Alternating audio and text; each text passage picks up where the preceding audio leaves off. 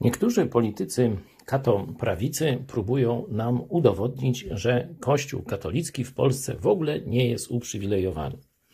Oczywiście nie będę już wracał do e, czasów selektywnej reprywatyzacji, że tylko sobie załatwił Kościół reprywatyzację, a Polaków miał w trzy, trzy kropki w poważaniu.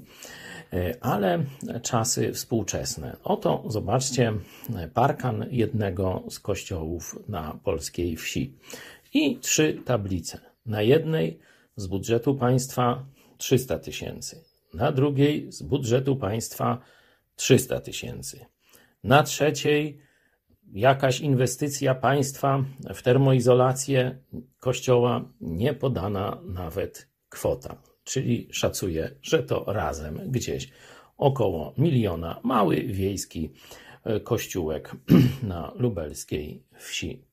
No i ktoś powie, no fajnie, no przecież ludzie płacą podatki, większość z nich to katolicy, e, czy mm, tutaj takie właśnie no, dokarmianie na poziomie miliona złotych kościoła i to tylko no, w jednym jakimś wydaniu, to nie jest sprawiedliwe czy uczciwe. Po pierwsze, no, sam fakt takiej redystrybucji, że najpierw się tym katolikom zabiera te pieniądze, potem ktoś to miesza, koszt tego mieszania, potem e, się powiedzmy sprawiedliwie rozdziela, no to już jest głupota, no bo jak katolicy chcą dawać na te modernizacje, termomodernizacje i tak dalej, to niech po prostu niosą te pieniądze do księdza w kopercie, czy jak, czy przelewami, niech mu dają.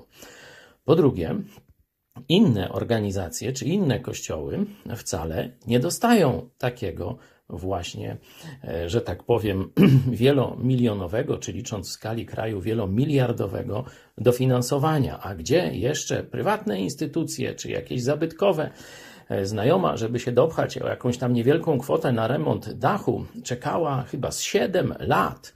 Kościół dostaje od razu i w ogromnej skali. Czy Polacy będą dalej to tolerować?